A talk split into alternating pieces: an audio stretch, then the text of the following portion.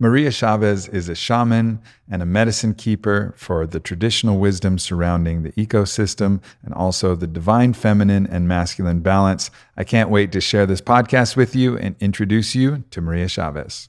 But before we get started, the best way to consume this podcast is to grab a bowl of Magic Spoon cereal. It's just like the cereal you had when you were a kid. I remember my bowl of Froot Loops, watching cartoons. It was delicious. It has that sentimental kind of flavor and vibe. But since I realized that most of those cereals are complete bullshit for your metabolic system because of the macronutrients and all the sugar, I just completely stopped eating cereal until Magic Spoon came out with their cereal. Zero grams of sugar, 11 grams of protein, three grams of net carbs in each serving. So it's going to support your keto lifestyle and it's just delicious. It's awesome. I particularly like the fruity, as I mentioned, with my follow your nose toucan Sam proclivity.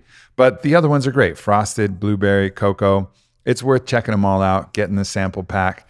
So go to magicspoon.com slash Aubrey. You can get your variety pack. Use the promo code Aubrey and you'll get free shipping at checkout.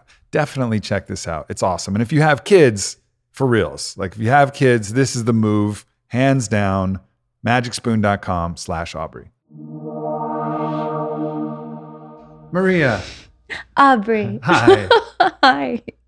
So I haven't talked about this on a podcast yet, but since you were kind of interjected at a very key moment for mm-hmm. me in my relationship with my now wife, Ilana, I thought I'd bring it up and, and tell the story. And the story is that, you know, I had been, I'd had really strong feelings for her for a long time. And about nine months before we actually had the space to start seeing each other, I wrote her a letter where I just kind of poured out my heart and expressed everything which has now come to fruition, but everything that I saw in potentiality in our relationship. And she read it and received it, but she wasn't in a place where she was ready to kind of look at it yet. And at that point, you know, I remember I read it to Kyle, who you know, my mm-hmm. best friend, and I read it to him. I had tears in my eyes, and I said, "You know, this is the best I can do, huh, brother?" And he's like, "Yeah, man, it's the best you can do." I was like, "All right." so at that point, when that didn't kind of yield any real material change yet, it was, I think, working subterranean, subterraneally. Um, but I really let it go. Mm-hmm. I had let that go, and and sometime very soon after that, you were in Austin, and I was I remember it really vividly. I was sitting around the kitchen counter and we were talking, and I was like, Yeah, so, you know, I did my best and I'm just going to let it go. And you go, No, you don't. You won't do that. It's like, You keep a fucking candle lit. Mm-hmm. You keep that candle lit for that possibility and that potentiality. And I just started crying again mm-hmm. there. I was mm-hmm. like, Okay. Because what I was doing is I was, removing it from any possibility because that felt safer and that felt more comfortable. And that was moving me to the known reality of a sad reality where it wasn't going to work. But I was just kind of pushing that out of my mind. But in some ways, it was denying the possibility of what could actually happen. And you just stopped me right there at that moment. And I can't help but think that that one little interaction we had in the kitchen definitely, um, you know, helped make this possible. Mm, well, thank you so much for reminding me of that story. yeah. um, you know, I, I really believe that as humans, we come here with certain with certain passions, with certain kind of attractions, with certain things that we know that we're meant to be around or people we're meant to be working with, our, our lovers, our partners. We don't always know the the full the totality of, of exactly what it's supposed to look like, but we're really clear when we're deeply attracted. Mm-hmm. And I think that that is part of our kind of GPS of what we're supposed to be doing here. So, the beauty of being unattached means we know that there are things that we're drawn to. We don't 100% know if they're meant to quote unquote be ours, but we want to keep those candles lit for the things that we believe, you know, are in our future. Mm-hmm. And so, to hold that vision at the same time as being unattached is a really profound dance because, again, you're not denying and saying, oh, I can't have that. That's too impossible. That's too unrealistic unrealistic. She's too good for me, or she didn't care, or whatever the thing is. Um, the, the the other side is that you you hold it with such a closed fist of like, this is mine. Smother the flame. you smother you smother it. Yeah. And so that that beautiful fine line, and it's such an honor as your sister to have been there with you in that moment, and and really have felt your heart of like how real and how true this love is for this woman. Um, and I just was impossible for me to allow you yeah. to extinguish that flame I, completely. I appreciate that. And another thing you mentioned is something about how each individual has certain like a matrix of codes, a matrix mm-hmm. of codes, and another person has a matrix of codes. Mm-hmm. And sometimes those codes can unlock each other in really unique ways, which can allow the fruition of certain lessons, certain life paths, certain accomplishments of aspects of your purpose or your dharma, your mission. Mm-hmm. And that that was a really interesting discussion for me because I never really looked at it in that way. I always thought there was kind of matching attributes, things like that. But explain what you were kind of mentioning to me about how the codes can unlock between individuals. Yeah, well, it, it's very similar to Daniel Schmachtenberger talks often about the, the theory of emergence. Essentially, that emergence is the most scientifically admissible term for magic, which means that two things can come together that didn't have a certain capacity, and then together they have that capacity. So he uses the example of respiration, right? Two cells come together that don't respirate, and then once they they kind of unite, there is the ability for respiration. Well, where did that come from? You know, it's this really powerful powerful synergy between the information, the coding of both of those cells. Mm-hmm. And so I believe that same for humans, that we each have our really unique codes, if we want to use that word, or information. And then once we come together with somebody who has a very synergistic set of, of information or coding, something new is born. Something yeah. that wasn't there before is born. And that is evolution. Yeah. And holy moly, if we're not here for evolution, what are we here for? yeah, for sure. Now, interesting to me is that, you know, you look back on all the relationships and they taught you something in mm-hmm. some kind of interesting way. Mm-hmm. And so it seems like there's certain codes that are actually accessing trauma to mm-hmm. a certain mm-hmm. degree. And I, you know, I was on here with my friend Aaron Alexander, and he was talking about how sometimes we go to experience mm-hmm. trauma because it's kind of like the needle that lances a bubble that's inside us by reaccessing that same thing it yeah. makes us aware of it and gives us a chance to actually heal it so yes. if we had trauma in our you know with our parents we might try to replicate that in a relationship but why and and his theory was the why is that that's actually getting us access to a sealed pocket of trauma that we have so from that perspective it might all be productive as long as we have the awareness of what we're doing. Exactly. And that's the difference I will share is do we have the awareness? Because there is such a thing as trauma bonding.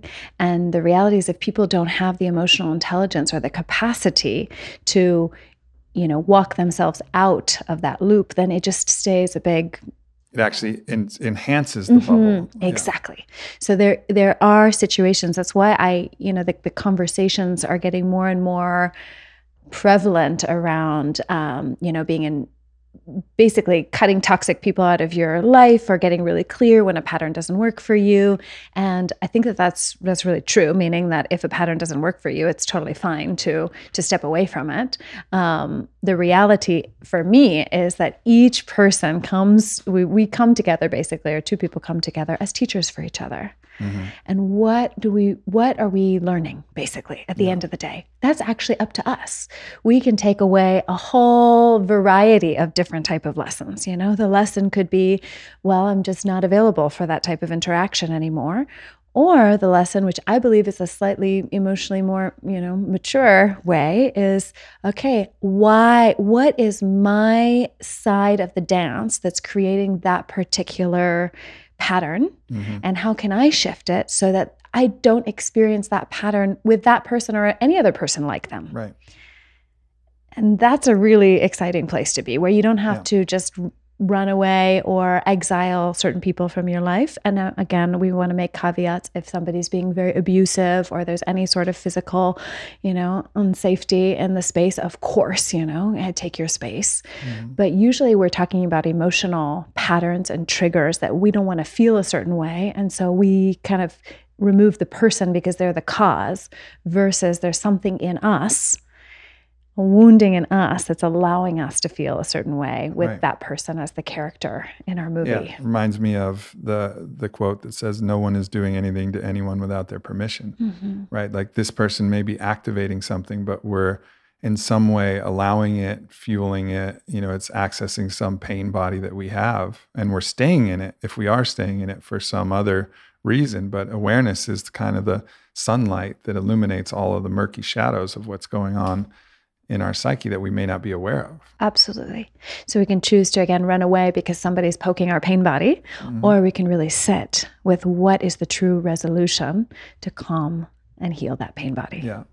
So let's say now, in the case that we do have that awareness, sometimes we might have the awareness, but we might be a little stuck. Mhm. Might be like, ugh, it's just really hard. This pattern is there, Mhm. and they've kind of gotten their hooks into some ego. And again, not any blame on anybody who's hooked anybody. We all hook each other. You know, like we're massive hook slinging. We're like wild fishermen who are blind and just swinging our fly fishing rod around and just seeing what we catch. You know, I think it's rare that there's someone who's intentionally playing that role of the you know malicious seducer who's really trying to hook someone i'm sure there's examples of that but most of the time we're just doing it in ignorance you know ignorance of what we're actually doing.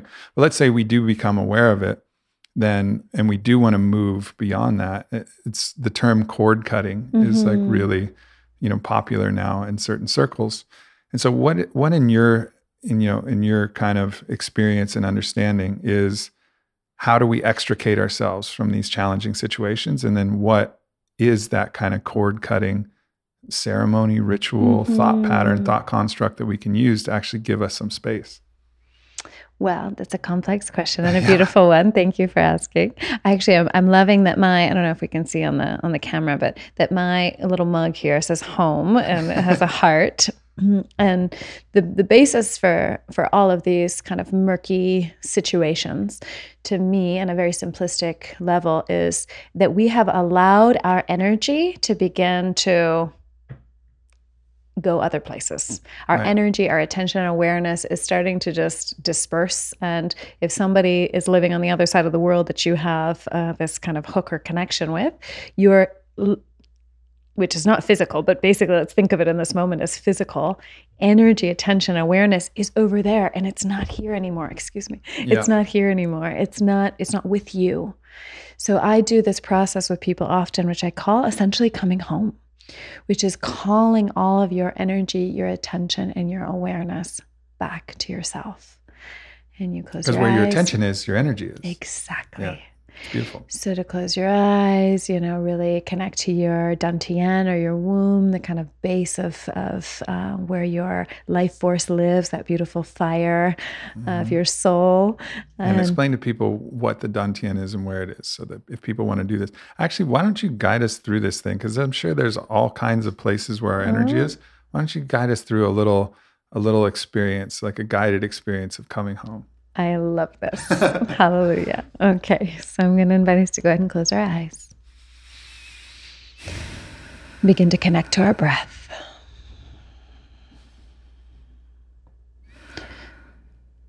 Bringing all of our energy, our attention, and our awareness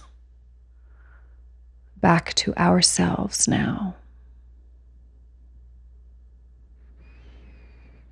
Bringing your full focus to your breath. Nice deep inhales and really beautiful exhales. Inviting us to begin to bring our awareness to the base of our spine, right where our body meets the seat. Feeling ourselves deeply rooted, deeply connected to the chair, to the earth, wherever we're sitting.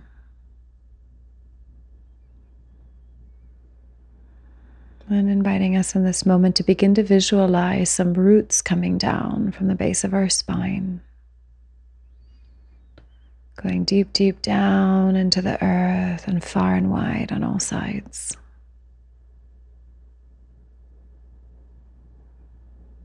Feeling deeply grounded, anchored, rooted. Beginning to pull up the nourishment, the water from the earth, from the soil.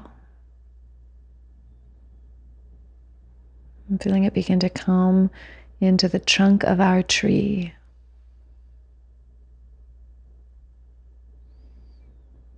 And right above our root and our sexual organs, there's a little bowl. For the women, this is the area where the womb is. And this beautiful little bowl right here at the base of our spine is where this flame lives. This life force, this ball of chi that we can fuel, flame, and tend to. You feeling the warmth in your body as you begin to grow this ball of chi?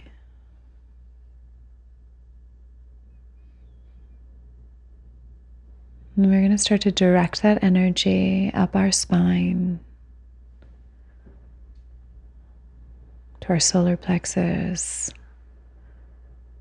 to our heart, to our throat, to our third eye, up through our crown. We're going to feel that channel, that column of light going up, up, up, up into the sky. Up to meet the universal mind the Akashic records, the all that is.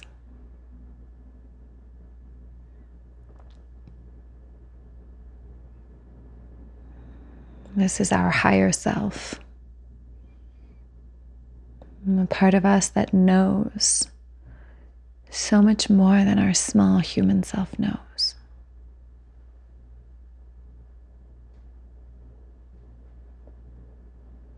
as we bring that information, codes and rays from the sun back down.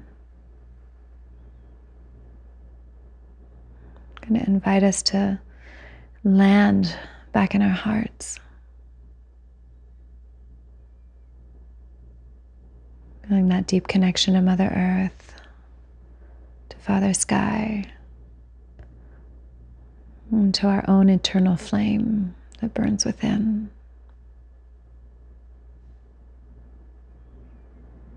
Connecting to our heart, which connects to all hearts.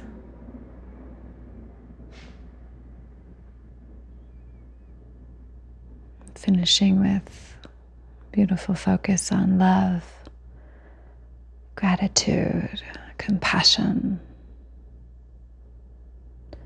peace joy,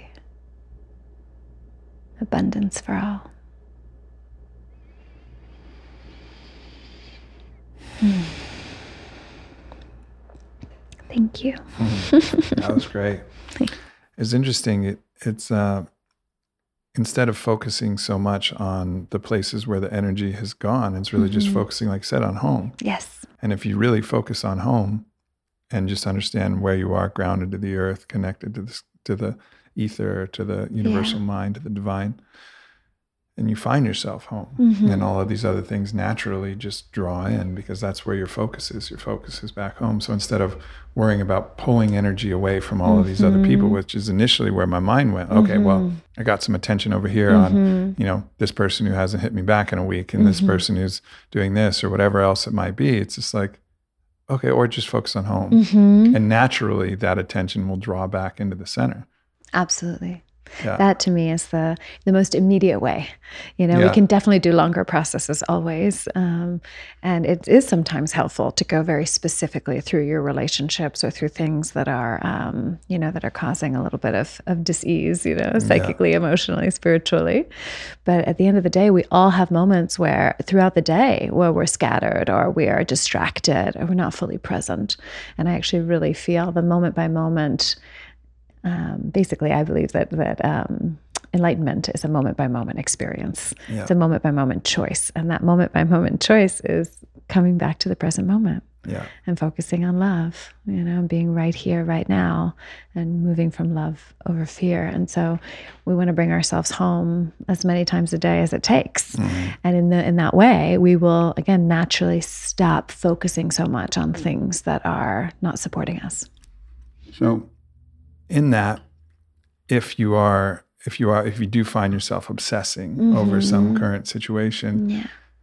the lesson here is to just take the time, as you said, as many times a day as you can to just go home, like yes. be home, come be home. with yourself, come home. Mm-hmm. Another great just um, exercise or body of work is actually the work. Byron Katie's the work, and I won't go too in detail in it, but it's a really great set of exercises essentially to analyze if what how you're thinking about something is really quote unquote true like, is that really the truth? Again, oftentimes we're obsessing about a situation because we've created a narrative that is painful for us because right. somehow it's a story of separation.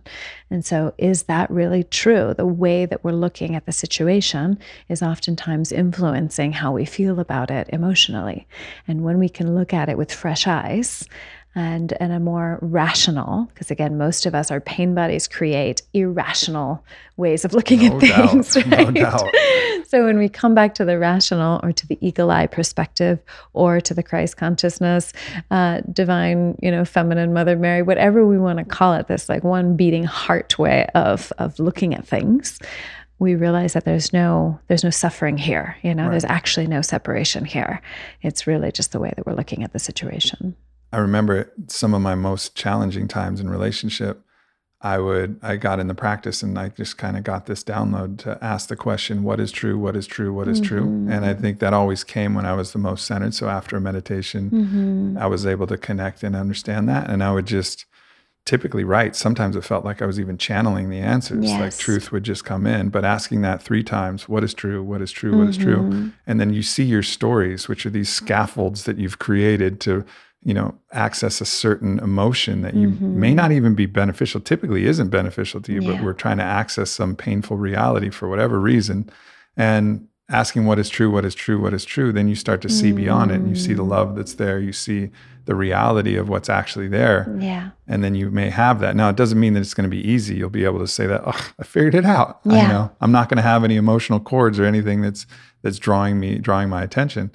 It's a practice it's a practice. But at least knowing what's true yes. and like writing it down that's like some solid ground that you can come back on. Mm-hmm. And that's the the pattern of, of rewiring, or one of the, the access points to rewiring sober, right, without mm-hmm. any plant medicines or anything else, is to really identify where our narratives coming from a disempowering place or a, an untrue place, an irrational place, a, a pain bodied place. Um, and so, again, writing down, journaling is so powerful to write down like, what is the narrative that I have about this person or this relationship? Relationship, yeah. writing it down. And then, as you said, or, or, or a slight um, kind of variance on what you said, asking yourself, is that true? Mm-hmm. And then writing from there. Mm-hmm. Okay, all right. If that's not now, okay, if that's not true, what is true? Right. And then I like the the question I ask myself often is, okay, now what's even truer than that? yeah. So, how far down can we get down to the basis of what's actually true in the situation? And usually, again, it has nothing to do with the other person. Mm-hmm. It has to do with the fact that a little part of ourselves is feeling scared, you know, or is feeling lost, or is feeling um, abandoned. And yeah. so, how can we show up for ourselves in that moment, give ourselves the love that we need?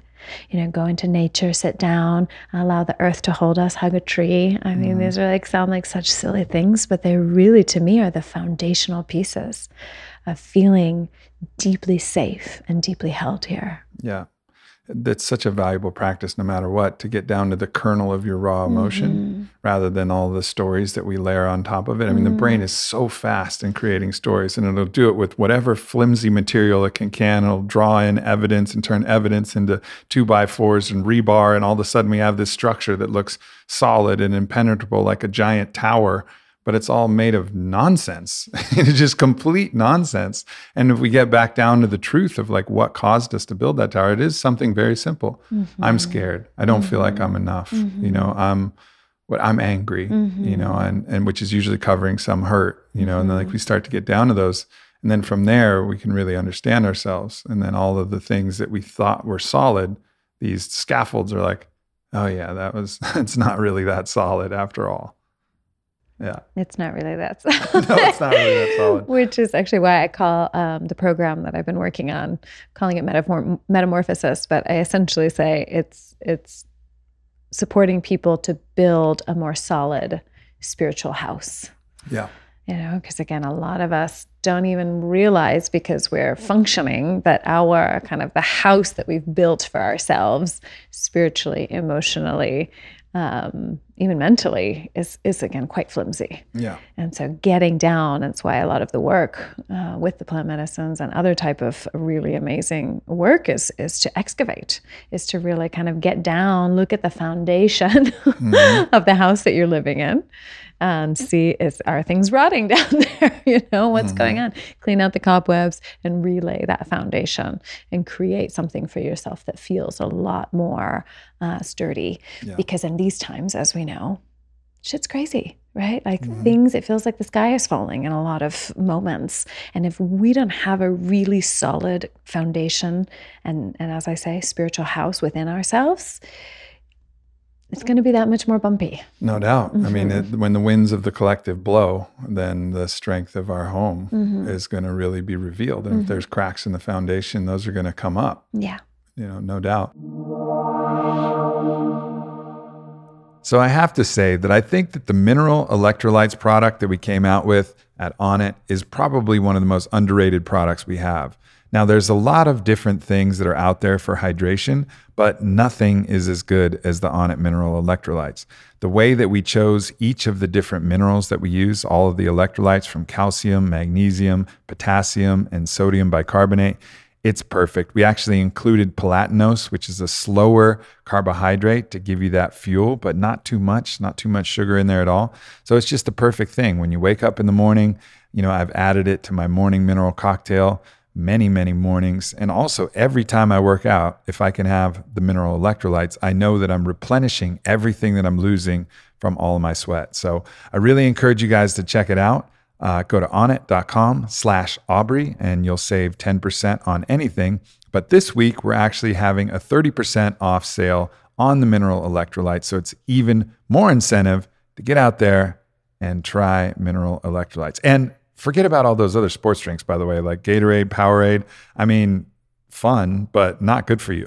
so, whether you're drinking mineral electrolytes or making your own sea salt and lemon and whatever else you're doing, just put those other sports drinks, and I say sports with quotations, like put those away because those are silly, and uh, and get something for adults. Love. You mentioned, you know, plant medicine and medicines in general. Um, just to give people context, you've been involved in facilitating and participating in, if you were to guesstimate uh, a number of, of particularly 5-MeO ceremonies, 5-MeO DMT ceremonies, how many would you say you've been involved in? I mean, I've so lost count at this point, but definitely in the thousands at this point. I mean, across all of the different medicines for the last 10 years. Yeah. Um, so mm-hmm. give us, for the people who are not aware of what 5-MeO-DMT is and how it's different than ayahuasca and, you know, NN-DMT, which is the other molecule. If you want to give people like a brief kind of synopsis of what this medicine is and and then I'll talk about some of my experiences and we'll talk about some of the things that you've experienced and witnessed as well. Mm-hmm. Well, again, just to give that little bit of context, if we haven't already, that I used to run the therapeutic department at a clinic in Mexico. And we basically introduced the first combination of ibogaine for addiction with followed by a 5-MeO DMT ceremony, which comes from or came from at that at that particular time the bufo, which is the Bufo alvarius or the Colorado River toad. So it's very commonly known as the toad, mm-hmm. um, which is an important distinction because again, people oftentimes say DMT. They don't realize that there's NN-DMT and 5-MeO-DMT. They also don't realize that within the category of 5-MeO-DMT, there can be different sources. So it can come from a synthetic, can come from a floral, or it can come from again this, which is the toad. Yeah. So this particular medicine that we were working with in Mexico, which comes from the Sonoran Desert, right there in that area. Hermosillo is was kind of the hub uh, for us of, of where the, the medicine was being harvested for the clinic. Mm-hmm. And um, it's essentially known as the God molecule or the breath of God. So very different than NN-DMT, which is incredibly which visual. sounds like hyperbole. but I will assure you, if you do it, it does no longer seem like hyperbole. It's like, mm-hmm. oh yeah, that's what it is. Yeah, it's really interesting. It really is. Um, the toad lives underground, or the toads, plural, live underground nine months out of the year. And they only come out in the rainy season where the water literally pushes them to the surface. And so the majority of their lives, they're hibernating or meditating underground. And so that their access to the God consciousness, to the no mind, is more profound than almost anything I've ever experienced. I mean, they already got a leg up being a toad who's not self aware in the way that we are, that can drive us into separation, into yeah. the illusion, the Maya of separation. Yeah. That's a that's one advantage. Mm-hmm. But then, you mm-hmm. know, actually being in that, I mean, it's hard to even fathom what that kind of situation is like where you could be underground, not eating, mm-hmm. not drinking, mm-hmm. not doing anything for nine months. Mm-hmm. You know, mm-hmm. hibernation is something that's like doesn't even compute. Yeah. You know, I mean, yeah, we understand sleeping. Mm-hmm. This is like this is something. This is something far different. Yeah. Yeah, I remember a friend telling me many, many, many, many years ago, again, before this was a, a popular conversation, the very first conversation I ever even had about the toad over a decade ago. And a friend was telling me that that he believes that when they're under there, they're basically popping they're like um, transporting themselves you know and popping in and out of black holes in the universe because what else would you do if you were just underground for yeah. nine months you would be experimenting with you know with throwing your consciousness around the entire cosmos. Right. So that's essentially what the or experience is. Just being the cosmos. Yes, exactly. In general, exactly. all octaves, exactly. all expressions. Exactly. Exactly. So for me, the the experience between the two, because I've done NN-DMT, which is usually extracted from mimosa, mm-hmm. and the and the mimosa hostilis is a what is it like a shrub? It's isn't it a shrub? Yeah, yeah kind of a shrub. Yeah, yeah.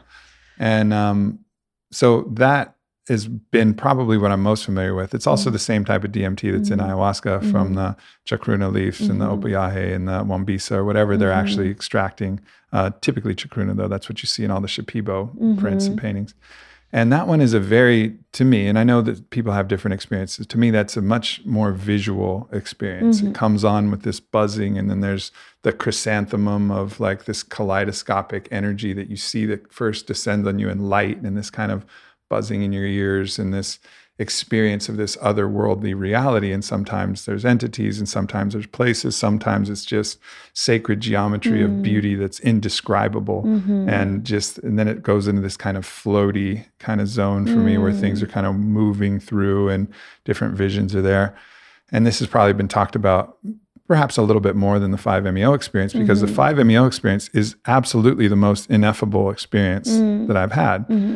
For me, I've had I've done it 3 times and I've had zero visuals associated mm-hmm. with it. It is the literal somatic experience of everything all creation, mm. all universe, everything that could possibly be at the same time. Mm. And the only thing I can liken it to is the moment of the most intense part of the orgasm mm-hmm. where you mm-hmm. have such a feeling of pleasure that mm-hmm. it completely overwhelms the entirety mm-hmm. of your body and it just lights up every single cell and you're just whoa that's why people make those strange faces and and have these experiences you know it's like ah, wow you know and, but it extends for several minutes sometimes mm-hmm. 10 minutes or whatever and you're in this in this experience of experiencing everything which is really the only, in my opinion, accurate way to describe the divine. It's mm-hmm. the all. It's the, it's the one source. It's the all light. It's the it's every cry. It's every scream of pleasure. It's every moan. It's every every sensation at the same time mm-hmm. throughout the entirety of your body. And it's it's a lot to hold. But man, what a recalibration that is when you feel it. Mm-hmm. Yeah, it's a total reset. Total reset. It's a total reset. I mean, I, I lovingly call it the the shamanic car wash, yeah. even though you know that that seems to diminish. But the reality is that when you come back, you know that your windshield is just totally clean, because you've had the opportunity for maybe the first time in your life to not be you. And so many of us have a really hard time, even though we want to and we try to see life like I try all the time to see life not as Maria, but as life itself. And I'm getting much better at that over the years. But an experience like this, there literally is no Maria, mm-hmm. right? There's only yep. life itself. And so, what an amazing opportunity to experience that. Um, I will share that that as I walk this path more every day, you know, a decade down the line, that it is so important to have really strong uh, foundational tools to anchor these things. Mm-hmm. I'm seeing more and more and more over the years that if people don't have really strong um, meditation, um, you know, whether it's Tai Chi, Qigong, Eastern philosophy practices of moving energy to support themselves to really anchor back the information. Um, it just becomes it, it, it might stay in the disassociated place. So I just want to share that off the bat because oh, this is becoming yeah. so popular now, the right? Integration you have yeah. to take really seriously, and I've done seriously. all of the different medicines. Yeah. And I remember the first time I did 5-MeO, I didn't sleep for three days. Mm-hmm. I felt mm-hmm. great, but it was this place, there was so much energy that moved through my body at that point that my whole system was just like electrified. Yes. You know, and I was just doing my best and I was journaling and I was writing and yeah. I was generally in a in a really beautiful spot. But, yeah. you know, eventually the lack of sleep, it was like, okay, I gotta fucking sleep at yeah. this at some point here. But it was, you know, I needed all of the tools in my tool belt to be able yes. to like integrate that yes. in a really in a really good way. Yes, it's a very advanced medicine, basically. And there's a reason that you know, your friend might offer you an NNDMT pen, but my prayer is that they're not offering you 5-MeO. You want to do this? Know? We had a couple beers. You want to yeah. just go in here and, you know, like, yeah. and rip rip the God molecule oh, real quick? Please no. No, yeah. please don't. Yeah. My internal yeah. grandmother definitely cringes as these things again are becoming more popular. And I, I just, I feel that it is mine to do to, to be a voice to remind people of not just the, the sacredness and the sanctity, but also the, the significance you know, yeah. because you are going in and really, you know, your psyche in this moment is it's a really fragile and, and vulnerable place to be. So it needs to be held with an extreme amount of care. So working with somebody who's a very experienced facilitator. Um, again, Mexico is a great place to go. Legal, all of the things. You know, I love holding my retreats in Mexico because it just feels so not just connected to the land where the medicine comes from, which is so important, um, but also you know, just feels the, the expansiveness of, of doing these things in a more, you know, legal setting really is important that for is the important, psyche. You don't right? want that kind of that kind of worry and yes. concern that something else is going to happen. That's going to tilt your experience one way or the other. That's yes. why I've almost always done all of my ceremonies, ayahuasca ceremonies in Peru, yeah. Wachuma ceremonies in Peru. Everywhere I go, I try to do it legally because I just don't want that stress. I don't want that concern. But equally so, it doesn't matter. It doesn't mean that just because you're in a legal place, you're going to be with the right facilitator. Mm-hmm. You know, I mm-hmm. watched with kind of real apprehension when I saw Hamilton Morris, who exposed this on, on the Vice series that he had, uh, Hamilton's Pharmacopoeia, where he was down there at a river. And, you know, I'm, I'm not in any place to judge anybody mm-hmm. who's facilitating, but nonetheless, there was people thrashing around in a rushing river full of hard rocks. Yeah. And I was like, that doesn't seem like a place that you want to be doing something that's this heavy. Yeah. It seemed to result in in good results for Hamilton and the people there, but yeah. there's dangerous like physical obstacles in the way, and that didn't quite seem like the ex- exactly right environment to experience this either. Yeah, I mean the the indigenous ways of doing things are always to do medicine outdoors, which I love. You know, mm-hmm. that's, I think you know that about me. I will always opt to, you know, have our ceremonies of any kind outside, whether it's wachuma, whether it's uh, ayahuasca or yahe, whether it's mushrooms, you know, combo. I love doing, doing the medicine work outside because of the connection to the elements and how much that really enlivens and, and adds to the experience. Um, and again, especially with a medicine, like the 5-MeO or the Bufo is you know you're you're physically in that moment you, you're consciousness is in another place essentially right mm-hmm. you are not aware of your physical body and so somebody needs to be tending to your physical body yeah. and i call me you know uh, overly conservative my very first concern is for the physical body. I want to make sure that somebody's not going to accidentally crack their head on something or choke in their own vomit. Or I know these are beautiful, you know, uh, conversations to have. Not everybody wants to have them, but they're really important. And of course, um, you know, I don't want to go again too far down down a particular rabbit hole. But we were talking right before we started recording about the fact that it is really important to do your due diligence when working with these medicines because they don't play well again with pharmaceuticals as we mentioned mm-hmm. if you have severe health issues like brain aneurysm or heart arrhythmia or even asthmas you know or severe allergies these are things that you really if you haven't done your due diligence you know you might not even know because you go to a facilitator and they don't ask you certain things yeah. so my prayer again is that people are becoming well enough educated that they know how to screen themselves even before going to, to kind of seek out a facilitator and to just share if you're working with somebody who's not asking about your your medical your mental your emotional history then i would i would just kind of put a little question mark there if that person is really somebody who's going to be able to hold you not only during the intensity of such an experience but after as we mm-hmm. shared the after really is Oof, that's the time. yeah, know? that's where the real growth happens. That's where the real growth happens. Mm-hmm. There's, you know, talking to other facilitators, you know, before I actually was connected with you, mm-hmm. they had, you know, let me know that in a certain number of cases, you know, people are actually receive the medicine in a in a kind of calm and and they accept it and and like I did and like mm-hmm. I was mm-hmm. able to do perhaps because of all the work that I've done or perhaps just my own innate nature mm-hmm. where it's just like wow and it's laughter and it's love and it's mm-hmm. it's this mm-hmm. amazing experience where but other people they're they they called them the other facilities they called them like the thrashers mm. right where they're in the 5meo experience they're mm. rolling around they're moving around and i've talked to people who've had this experience where they don't recall the thrashing part mm-hmm. but they mm-hmm. were they started on one side of the room they ended up on the other side mm-hmm. of the room mm-hmm. and then the same facilitator said and then there's a certain small percentage of people who get aggressive mm-hmm. who are the fighters so there's mm-hmm. like the people are holding the medicine there's the people thrashing around with the mm. medicine and then people fighting the medicine but when i spoke to you about it the way that you've kind of learned to administer using some important principles like minimum effective mm-hmm. dose, setting the container,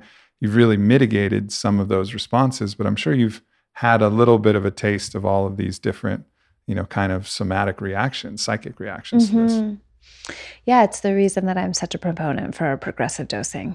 Yeah. And again, that's something that certain facilitators would actually say, well, she's underdosing people, you know, and, and now robbing them of the experience to have the fullest expression. Sounds like a very masculine thing to say. Sounds like very like, throw them into the fucking fire, yes. see if they burn. Yes, yeah. which is the way that, is, that this is kind of traditionally done. But again, coming from the background of being in the clinic and working with very traumatized people, you know, we had mm. a lot of, we had a program for war vets and we were working with people who were you know such severe addictions that when you really got down to it my goodness the trauma that they experienced was was massive um, and so it's another reason why we paired it after the ibogaine because the ibogaine really offered that person that opportunity to fully surrender. You know, yeah. there's no running away when you're doing the ibogaine. There's and, no getting and there's up. There's not a lot of thrashing around because no, if you try to thrash around an ibogaine, you're just going to vomit. Yeah. incessantly. It's so it's so difficult of an experience to just kind of manage it. Like even standing up to go pee is like a yes. fucking adventure. Exactly. Like, I need lots of help. Exactly. like I, I, gotta pee and everything's buzzing in my eyes. I can't really see and I yeah. want to puke all the time. Mm-hmm. You know, it's like, mm-hmm. and I know not everybody has that experience, but it's fairly common in the ibogaine experience. I liken it to being the difference between the two is ibogaine first of all it's 24 hours so mm-hmm. it's a mm-hmm. much longer duration sometimes 18 or whatever but it felt like i was like an ant on a tuning fork mm-hmm. i was still aware that i was an ant yeah. and i was still aware of my identity construct and aware of all of this and i knew that i was the ant mm-hmm. and then there was a tuning fork which was the ibogaine that was just smashing and vibrating and mm-hmm. everything was just shaking and i was in there just shaking like whoa for a long time. Mm-hmm. And there's beautiful mental clarity and a yeah. ton of growth and healing that happened in that. And then when the 5-MeO experience is much shorter duration, but you're no longer the ant on the tuning fork, you're the tuning fork. Mm-hmm. It's like you are the tuning fork. That's it. Like you are one, you're one with everything around. There's no ant and tuning fork. It's like there's the everything. Mm-hmm. And that's it. And it's a far different it's a far different thing. It is very, very different. Um, just yeah, circling back though, the ibogaine is the a derivative of iboga. You know, iboga essentially puts you into a, or I should say, an, an extract, right, and then compound of iboga, which is the root bark from Africa. Um, but it puts your body into a healing coma. You know, actually, the best description I've ever heard was Dr. Dan Engle, our Mhm. dear brother, saying that it feels like you are being steamrolled and on a jackhammer at the same time. Because Yeah. as you were saying the vibration you know it's a stimulant. So the, the vibration is so profound but your body is literally in a healing coma. It puts you into what we call kind of an ectastic state. So your motor skills are very very challenged right? Like Mhm. you said it's very you need help to go to the bathroom. And so again that's such a place of forced surrender for so long Mhm. that literally even if you tried to fight there's just nothing to do. And so the surrender is really deep and really profound. And i and i use that you know or, or share that in correlation to just again circling back to what you were asking about the people that are really moving a lot in the 5meo experience is i do find that that is first and foremost for people that, that don't really have a lot of experience in the um, e- either in the shamanic world or or otherwise of true surrender of the ego Mhm. where the ego can literally just lay down and feel fully safe no matter what's happening. And so those of us who have put ourselves into, you know, hundreds or however many different initiations that we've been in where there literally is nothing you can do, you know, you're laying there and you're receiving and that's it. Mhm. and so it, it's it makes sense that that you and I might in our experiences relax and release much quicker than people who the ego is actually still very on edge of like what is this you know is it going to kill me is it you know yeah, yeah, what's happening here And it, it temporarily will Yeah. obliterate the ego. Yes. So if as as we're identified as our ego, as our identity self, as the temporal manifestation of our mind interacting with our body and interacting with consciousness, as we're identified with that entity, that entity is temporarily going offline. Yes. It's dying. It feels Yes. like it's dying. And if you're not comfortable with the death of that for a moment, you know, hopefully you have the awareness that it will come back because it certainly will. it right? certainly, will, Mhm. But at that moment, that thrashing might be like, "Oh no, I'm not. I'm not fucking checking out of here. Like I exist. I am real. And if I let go, I'm gonna die." Exactly. And the, we both know that not everybody's fully ready Yeah, for this for sure. experience, right? Which is why I say, and it's a, it's an advanced medicine, and also why I've I've been fine. You know, again, even in the clinic, we had times where, for example, with the addiction program, we for a little while had a program for the parents, which these were also not people that were psychonauts or you know traveling around the world to do indigenous ceremonies. These were people who really were seriously at the end of the line, you know, needing support for a very serious addiction.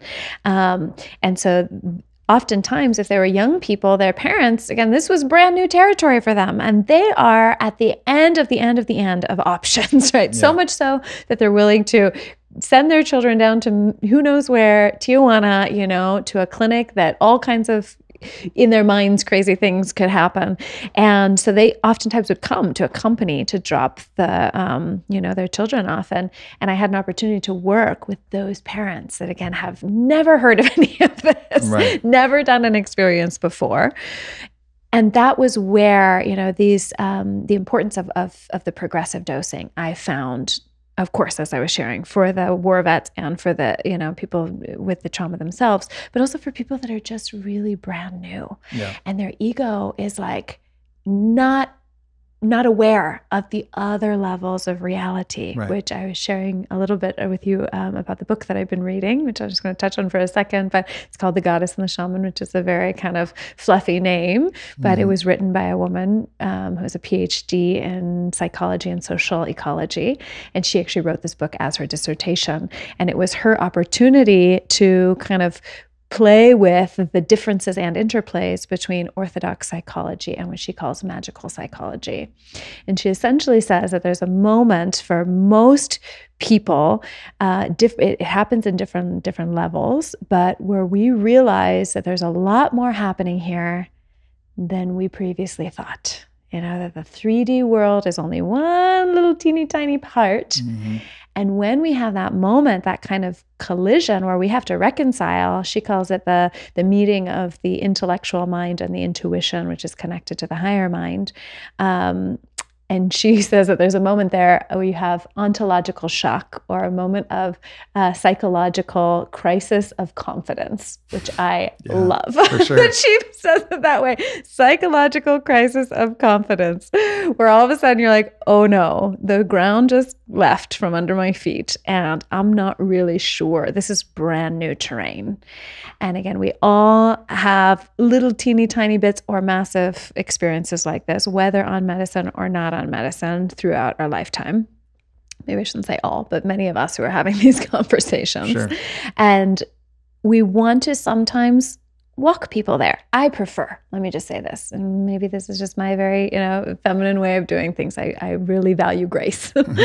like we can walk people there, you know, versus again, sledgehammer their psyche into forcing them yeah. to see, you know, the fact that that there's more happening here. Maybe we can allow their psyche to bloom into, you know, taking the baby steps that they need so that there is really strong integration. Because last thing I will share is people often, you know, well, I like to say there are no shortcuts. Even if you're doing medicine work and you're here on the mountain and you are launched up here to look over the mountain, you know, you're going to come back. You might, you know, come back again a, a step or 2 mm-hmm. above, but the reality is you still need to walk yourself up that mountain. And you so, just know what the top of the mountain is, exactly. is like. So it's like you have a roadmap yes. at that point. Yeah. I think one of the issues that people have is it's because of the criminalization mm-hmm. of psychedelic medicine if you do find the right facilitator, mm. find the right window of time, find the right place, mm. save up your money, go out for this experience, you want to make sure you have a real experience, you know? And I think the shamans know that. They're like, well, they didn't come all the way down, yeah. travel, you know, 14 hours to get here to Iquitos or yes. get up wherever they are. And, you know, they may not have another chance to do this for many years. Mm-hmm. So I think, you know, because I know the disappointment of many people who've gone to do yeah. ayahuasca and it's been a mild experience. And of course, as you know someone like myself knows that those are sometimes the most important experiences you have yeah. where just whatever you experience is unpacked later and you eventually realize like how beneficial it was. But in the moment there's that disappointment. Mm-hmm. and i think it's really important for the shaman to know like okay like that's okay yes. you know and i think the great shamans all do. Yes. But there's also that tendency like you want happy customers. You want people to because there's this is a business too you know yeah. they want people to go back home and say like wow it was amazing and I've seen that be like an area where a lot of people trip up. It's like they overdo it because they want people to have the experience. Yeah. When that experience may not be the right experience for them. Exactly. And that's another brings us back to making sure we're you know we're working with people that are deeply grounded themselves in their why of why they're doing this yeah. you know and it's it can't be for the money and it can't be for the glory because it's only going to cause problems right, right. so when you meet somebody which i do encourage to the best of our ability for people to meet their their facilitators or practitioners before um, really feeling like, how do I feel with this person? Does this person feel deeply grounded and connected to their truth of yeah. why they're doing this? And I really encourage people if sometimes you won't get that chance because they're somewhere in yeah. a faraway land mm-hmm. and if you get there and it doesn't feel yeah. right, discern the difference between your own fear and resistance because yeah. you will have fear and resistance yes. on the way. You know, 100%. that's going to be totally normal. But if you really sense something that's off, yeah, pull out. Yes. You know, like back out. There'll be another time. Like live to fight another day, as the yes. saying goes, but like live to surrender another day to another situation.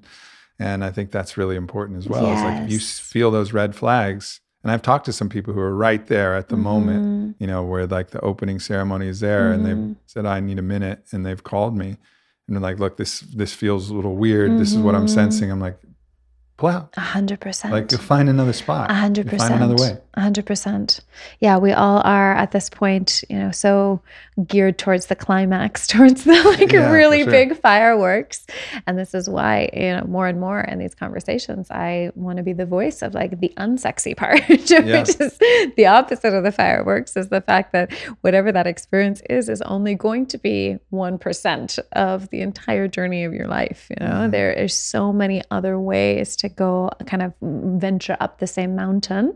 And you are never going to be hurt basically by having more preparation. Yeah, right. Sure. So if it's a no, no, it may cost you a little money on the trip. Yeah, and exactly. You can sit there and hold space in the ceremony yes. and, and do all the different things, but absolutely. it's the right decision. Yes, absolutely. And actually, this does bring us to a little topic that I was sharing that I'm, I'm excited to to touch on is is this decriminalized movement within mm. the United States, because I do feel like you know yes we we do need to you know have very experienced facilitators for the the big you know the ayahuascas and the 5-MeOs and these things. But um, with the more potentially gentle medicines that you can build with yourself like mushrooms uh, i'm really excited for this kind of movement no within the us where people have access you know and and freedom and ability to grow their own medicines and to commune or, or possess their own medicines for their own spiritual growth. Again going low and slow, as we say, and building and like building that relationship and taking time. But I think this is going to allow a lot more people access, you know, people who don't have the money, as we said, to, to mm-hmm. fly to some other exotic part of the world and do a really big retreat.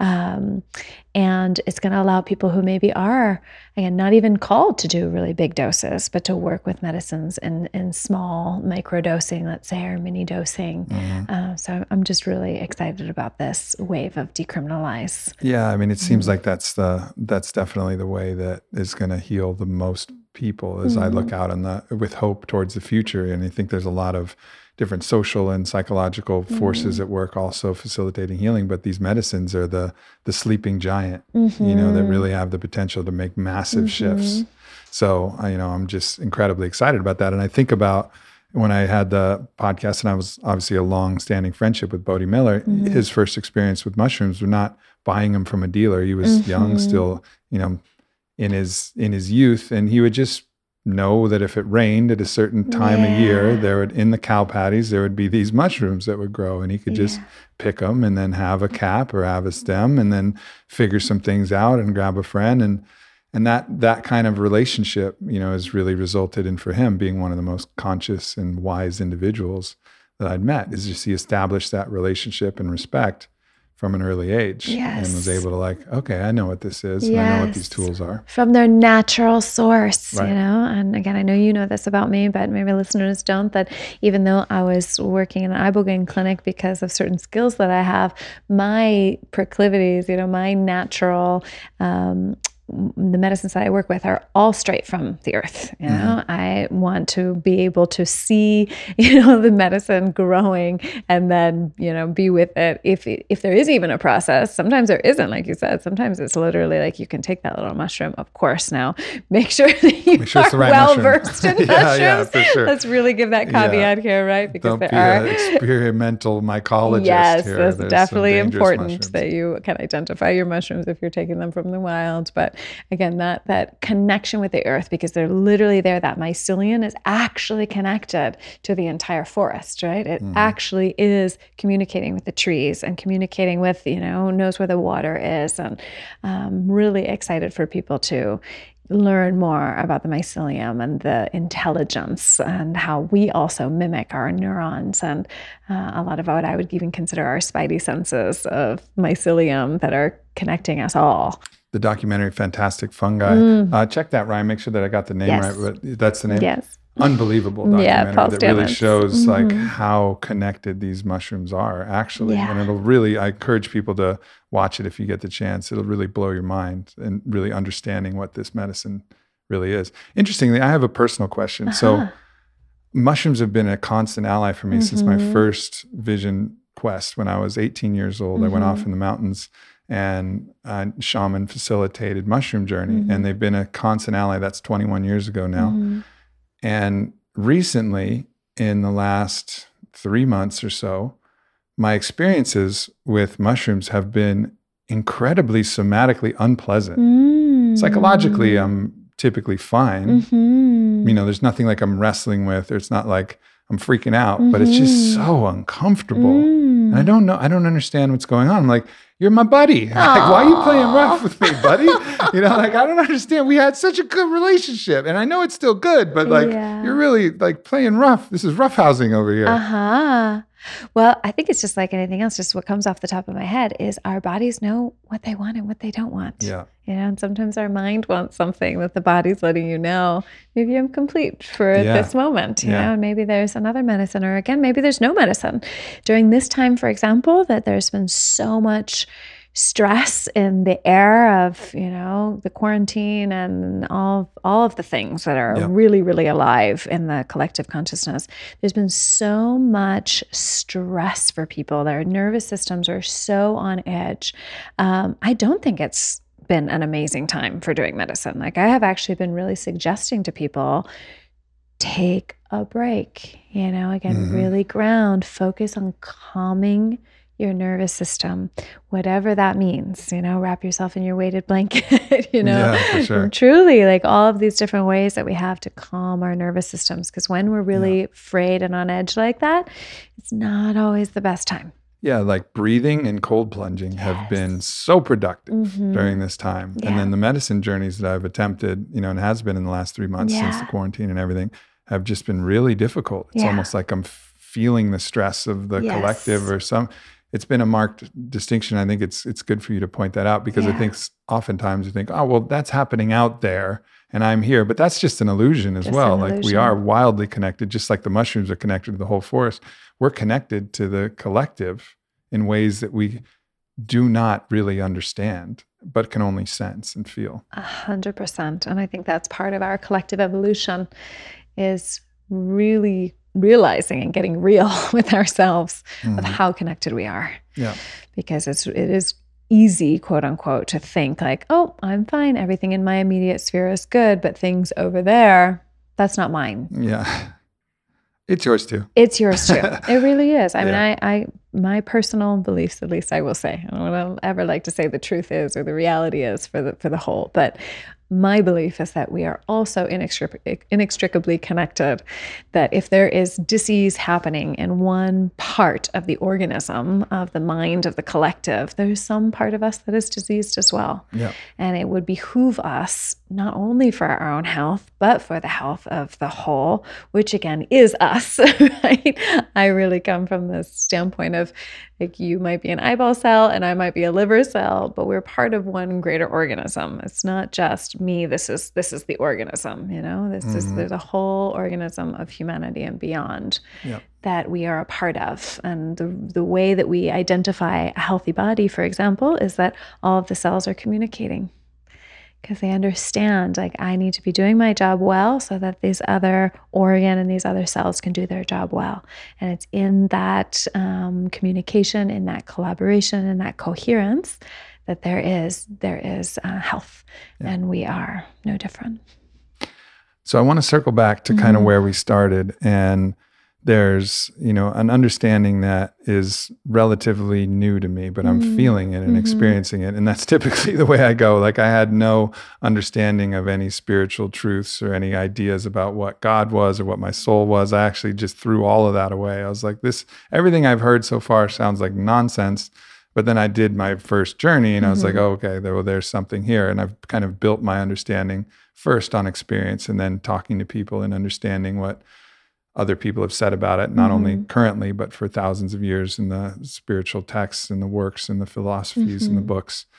So this understanding of sacred union Mm. and this this thing that I'm experiencing now, which is kind of what we alluded to before our codes unlocking. I mean, I've Mhm. experienced healing that was formerly impossible, that happened Mhm. almost like effortlessly. Like one of those Mhm. things being that I was using uh, Xanax to fall asleep for about three years. Mhm. And then I did a little ceremony with Vylana, and that was it. Done. Mm. April 26th was the last day, and that was it. And that's not even medically advisable Yeah. to get off benzos cold turkey like that. But I just knew that I had the support and everything was aligned and energetically it was like, I'm not doing this anymore. I'm done. I'm ready. and I was able to do it. Now, that formerly impossible thing was possible in the container of this sacred union where I felt fully met and fully yeah. received by the feminine in such a way. And she's experienced the same thing, different, you know, past sexual traumas mm-hmm. and experiences that she's had, and different other ways that this, my presence, you know, as showing up in a in radical love and mm-hmm. and providing the containers allowed her to heal in different ways and also have an amazing time and a lot of fun mm-hmm. and all the other mm-hmm. things What's your understanding of this idea of sacred union?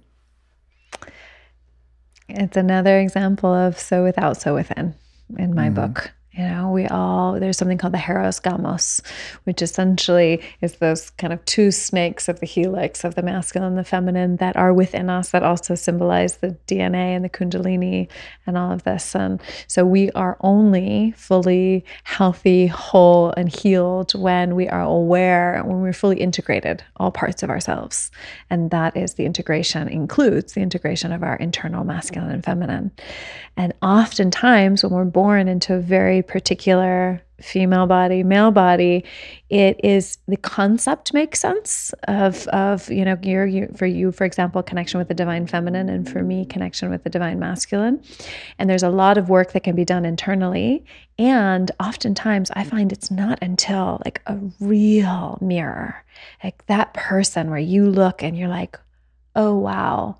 You're like a limb that I didn't even know that I was missing, right? And yeah. again, not the like you complete me, but wow, like you, we fit together. There's mm-hmm. something mm-hmm. like we came, you know, oftentimes we hear the uh, experience for, for very strong soulmates, if we want to call that, coming together. It's like you all of a sudden realize, oh, I think we set we we set this up before, you know, for sure that we were going to do for this sure. and now. we've maybe yeah. done it a few times exactly. in the past. It's not exactly. every time, you know. Exactly. So that moment of like, okay, you you you have something here. You know you have something for me. And it's that reflection again like through your connection with her when you're looking in her eyes when you're making love or, or whatever just even sitting sitting with her you're getting to see feel touch taste experience the divine feminine mm-hmm. in all of her healing glory.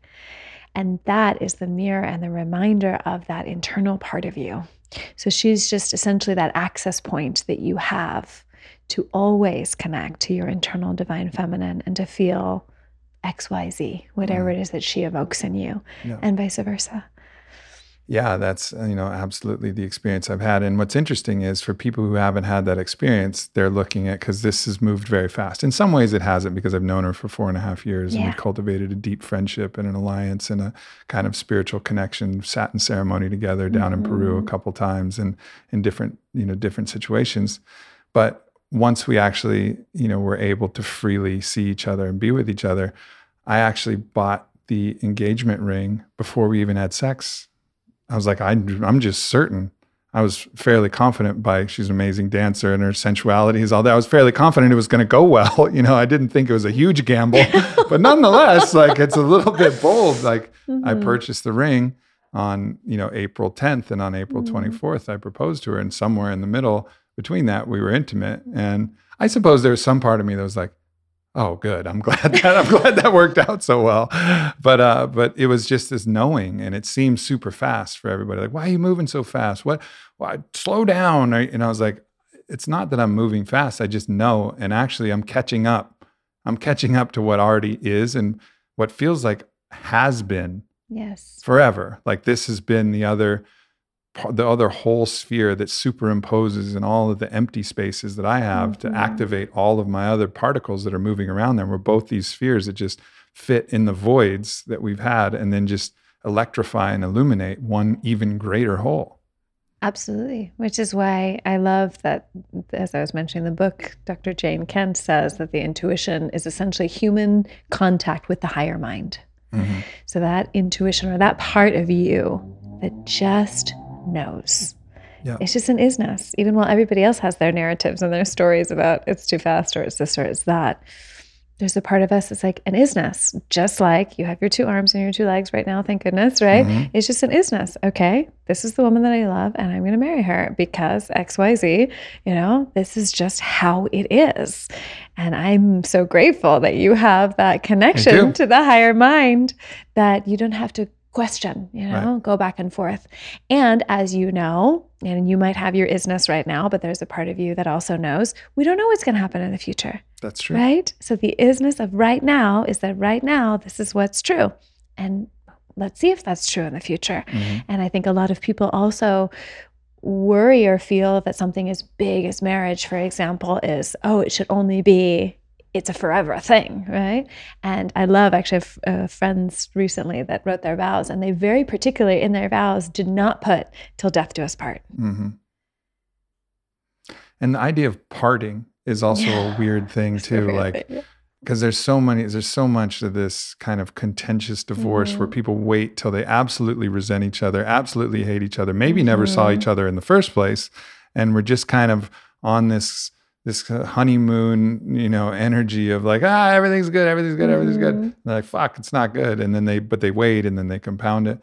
I mean, the idea of certainly the reality that we could be called to a different life. Maybe I'm, who knows? I could be called to a monastic life, or so she could, or she mm-hmm. could. Either anything could happen, you know. But the idea of us parting mm-hmm. is also like, what? Yeah, That's total misnomer. Yeah, yeah, yeah, That's not real. Like we'll always be a part of each other's exactly. life because there's no way we could love this deeply and feel this and not have just the most immense gratitude for everything that we experience. Yes.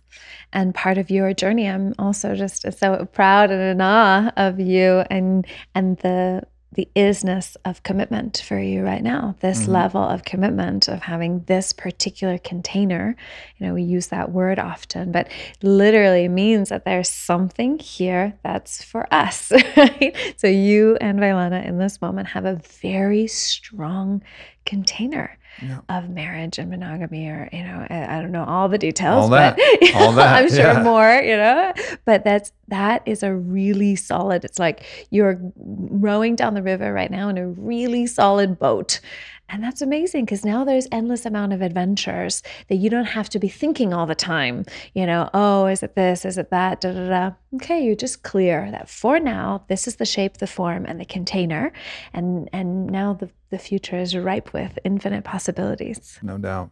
Mm-hmm. So before we close here, I want to touch on cultivating the divine feminine within, mm. because I think sometimes we have the false idea that well, you only have the divine feminine if you're a woman, mm-hmm. you know, which is certainly not the case. We each have both feminine and masculine qualities. And I've certainly experienced women who are less feminine than mm-hmm. me, even, and I'm pretty masculine by my natural proclivity. Mm-hmm. But nonetheless, like any, any, any sex can be mm-hmm. involved in a, you know, kind of unsupported and unflowered aspect of both femininity or masculinity, but mm-hmm. particularly the femininity, which is something that obviously you just ex- you exude off of, mm. and, and, it's very clear that you're mm. deeply connected to the divine feminine.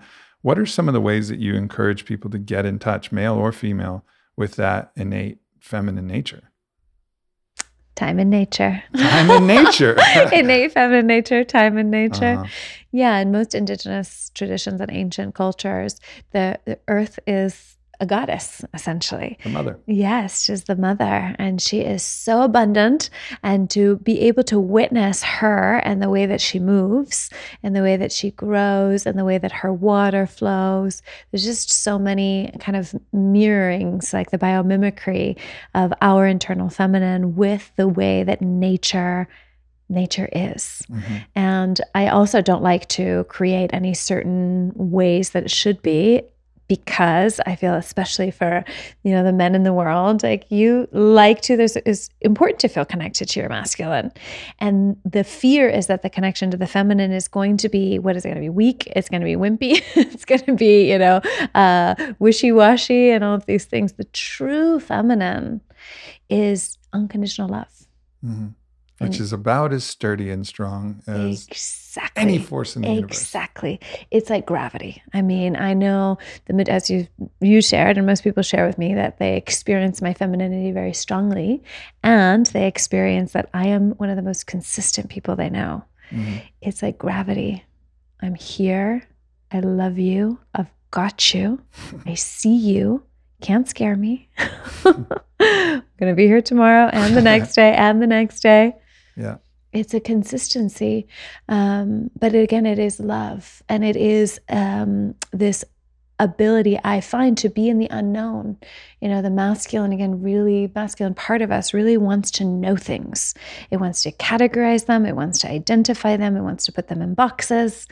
Know, there's a really funny YouTube video that shows the difference between the male and the female brain. And the male brain says there's a little box for everything, and mm-hmm. we don't like the boxes to touch. and the female brain is essentially it's one big everything box, and yeah. everything is connected.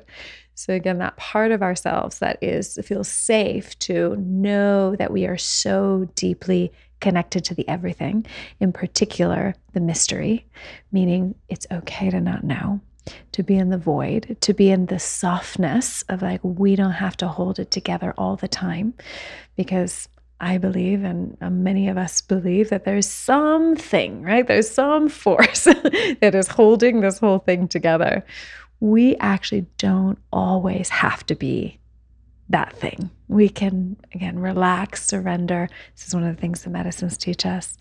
Okay, if I could take a deep breath and fully surrender, everything's going to be okay. Everything will be taken care of. I can allow myself to be held. Yeah. And so again, this time in nature, being spending time with somebody who it, it, really expresses the divine feminine, whether it is your, you know, perfect counterpart like you have in Vylana, whether it is literally your mother or your sister or a woman that you know, again, or it could be a man who really knows how to hold another person. Not necessarily physically, could be, but energetically. Hold the totality of who you are in non judgment you know, and in deep care and in deep presence. That to me is the cultivation of the divine feminine that we really could use more of in this world. Absolutely, I think that's uh, one of the things as we look look throughout, and you know, our culture is is that understanding of what that is, and mm-hmm. also the misnomers and misunderstandings of what that you know, what that feminine energy is, mm-hmm. and uh, I think all too often when things get challenging, this is a great thing that the medicine teaches. When things get challenging the more you resist, you know, that challenge, the harder it is, the more you surrender with faith mm-hmm. and just receive whatever that thing is coming up. Mm-hmm. The easier, the smoother, the more it works itself out, the more that you can see it from a different perspective. And there's always going to be a time for action and a time for doing and a time yes. for moving through and cutting through life with your proverbial male machete mm-hmm. and just hacking mm-hmm. your way. Like I'm full believer in that. You know, like there will be a time where you have to go and fight and like find you know find courage in the face of your fear and move forward in these mm-hmm. difficult situations but nonetheless like that skill of being able to surrender and accept and mm-hmm. love and love all of the different outcomes unconditionally yeah. that's the that's the mastery. Yes and there's a natural rhythm I yeah. do really feel there's a natural rhythm when we're in deep trust that again, I use the kind of even physical to show like, okay, you can rest into the feminine for a second. You can pause. You can be in that void and that mystery and that kind of looking around and making sure that everything is is working. And then you have the masculine penetrative energy where you're moving forward and then you pause and you move forward and you pause and mm-hmm. again this is just very natural rhythms of the breath just like the heart pumping just like the lungs opening and closing just like the contractions of birth you know to trust in that rhythm it's yeah. really important i think it's interesting and you know for the last eight years through the building of Onnit which is a you know, and we're talking archetypically here, not mm-hmm. talking about what a man does or what a woman does. Again, the mm-hmm. archetypically masculine tendency in the necessity for building a company like mm-hmm. mine is there's a lot of masculine things that you have mm-hmm. to do there's a lot of ways in which you have to construct and build and create systems and and kind of figure things out and and I've been in that process and then also podcasts and books and mm-hmm. newsletters and all of these different creation processes and I'm definitely feeling the call to like okay, now is a good season to mm-hmm. pause for a little mm-hmm. while. Yeah. I did get myself, you know, in a situation where I'm writing another book with a deadline. So I'm like, okay, okay, pause after mm-hmm. that, I mm-hmm. suppose. Yeah. But in the meantime, like the necessity to support myself with even more yin practices. Yes. Like more and as many as I can possibly get. It's the only thing that's going to keep give me the fuel to actually keep going because running off fumes and strength yeah. and will and resolve you know is is no longer cutting it you know and yeah. so now like i have to ground myself i have to spend that time in nature walk out to the beach put my you know feet in the feet in the water like i did yesterday and then the breath work is becoming almost daily now mm-hmm. and all of these practices just to give me the strength to carry through and i know that after this book is done, okay, Yes. then I'm I'm gonna really take the season to be like, Yeah. all right, it's time for a big bufo style hibernation in the mother here. Yeah, you've done so much output over the years and you created so much. And now the time for the input and the time for the receiving. That's another really feminine quality that the medicines teach us is the ability to receive. And that's the place where we get really fresh, new, not just energy and life force, but ideas. Mhm. So that's a really powerful place for innovation. Again, when we're forcing and we're doing and we're kind of pushing, we're, we're meeting a, a goal or a deadline, but it's in that moment of the nothingness that new information can come through. Yep. And so that's going to really influence the, the whole next chapter of your output. There we go. Mm-hmm. Where can people tap into you and, and hear more of what you have to say? Mm, well, my website is uh, sacredearthwarriors.com. And there we share a lot about the uh, environmental work we do, the indigenous rights. You know, I'm a big stand for ethical, sustainable, regenerative ways of working with the medicines, taking care of the indigenous, taking care of the earth. So sacredearthwarriors.com. And then that's also my Instagram is Maria Teresa Chavez, Sacred Earth Warriors. Mhm. Beautiful. Thank you so much, love. Thank This you. was amazing. So good to I be here. appreciate you so much. Thanks, everybody. See you next week. Goodbye. Love. Thanks for tuning in to myself and Maria. I look forward to talking to you again next week and introducing you to my wife, Vylana.